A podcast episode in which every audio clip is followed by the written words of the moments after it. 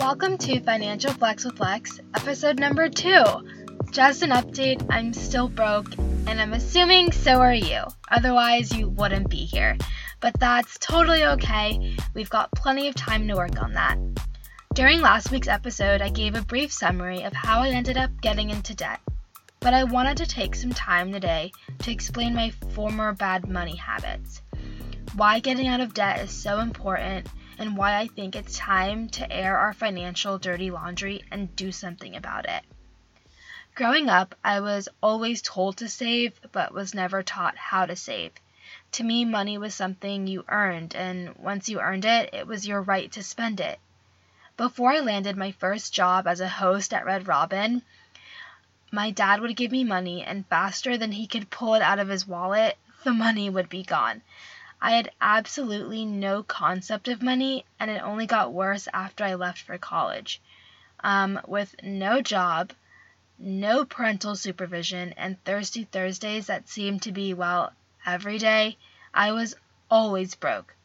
The worst part was that throughout my college years, I was always working. Once I graduated, I realized that even though I was spending all of my days at work, I had no idea where my paychecks were going. The straw that broke the camel's back was when one day last year I had sent my sister out to purchase something, I think it was food. She ended up getting um, the wrong debit card out of my wallet and overdrafting the account.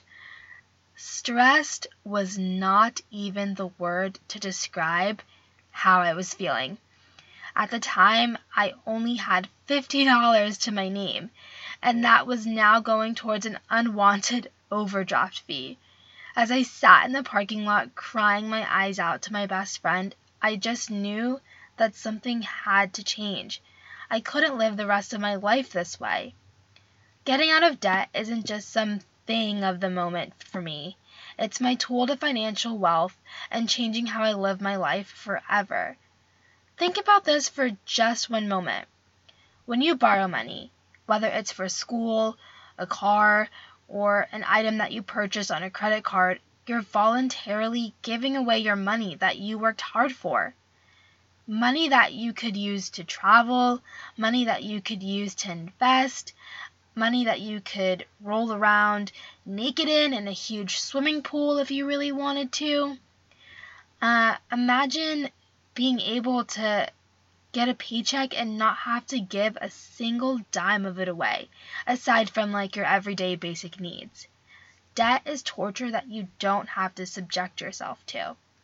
Which brings me to my next point. People, we need to start being more open with our financials. We literally can share everything from fancy vacations, what we're eating for dinner, and uh, butts our actual body parts we can share on Instagram. But when it comes to money, we can't talk about it? No. That ends today. Well, on this podcast anyway. My name is Alex. I'm an editorial coordinator making $35,000 a year with a take home pay of about $2,200 every month.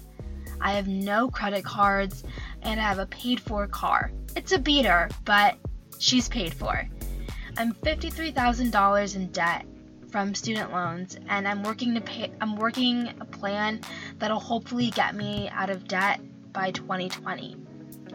When you say it out loud, it's really not that bad. When you acknowledge the elephant in the room, you have no choice but to face it and tackle the issue head on. When you decide to finally do something about the way you handle money, you'll almost feel like you've got a raise. You're more aware of your spending habits and you find yourself just making better decisions overall. And the best part? You're not left counting down the days until your next payday. For the month of April, I'm challenging myself to save some money. To learn more about the challenge and to stay up to date on how I'm handling everything, follow me on Instagram at That's So Lex.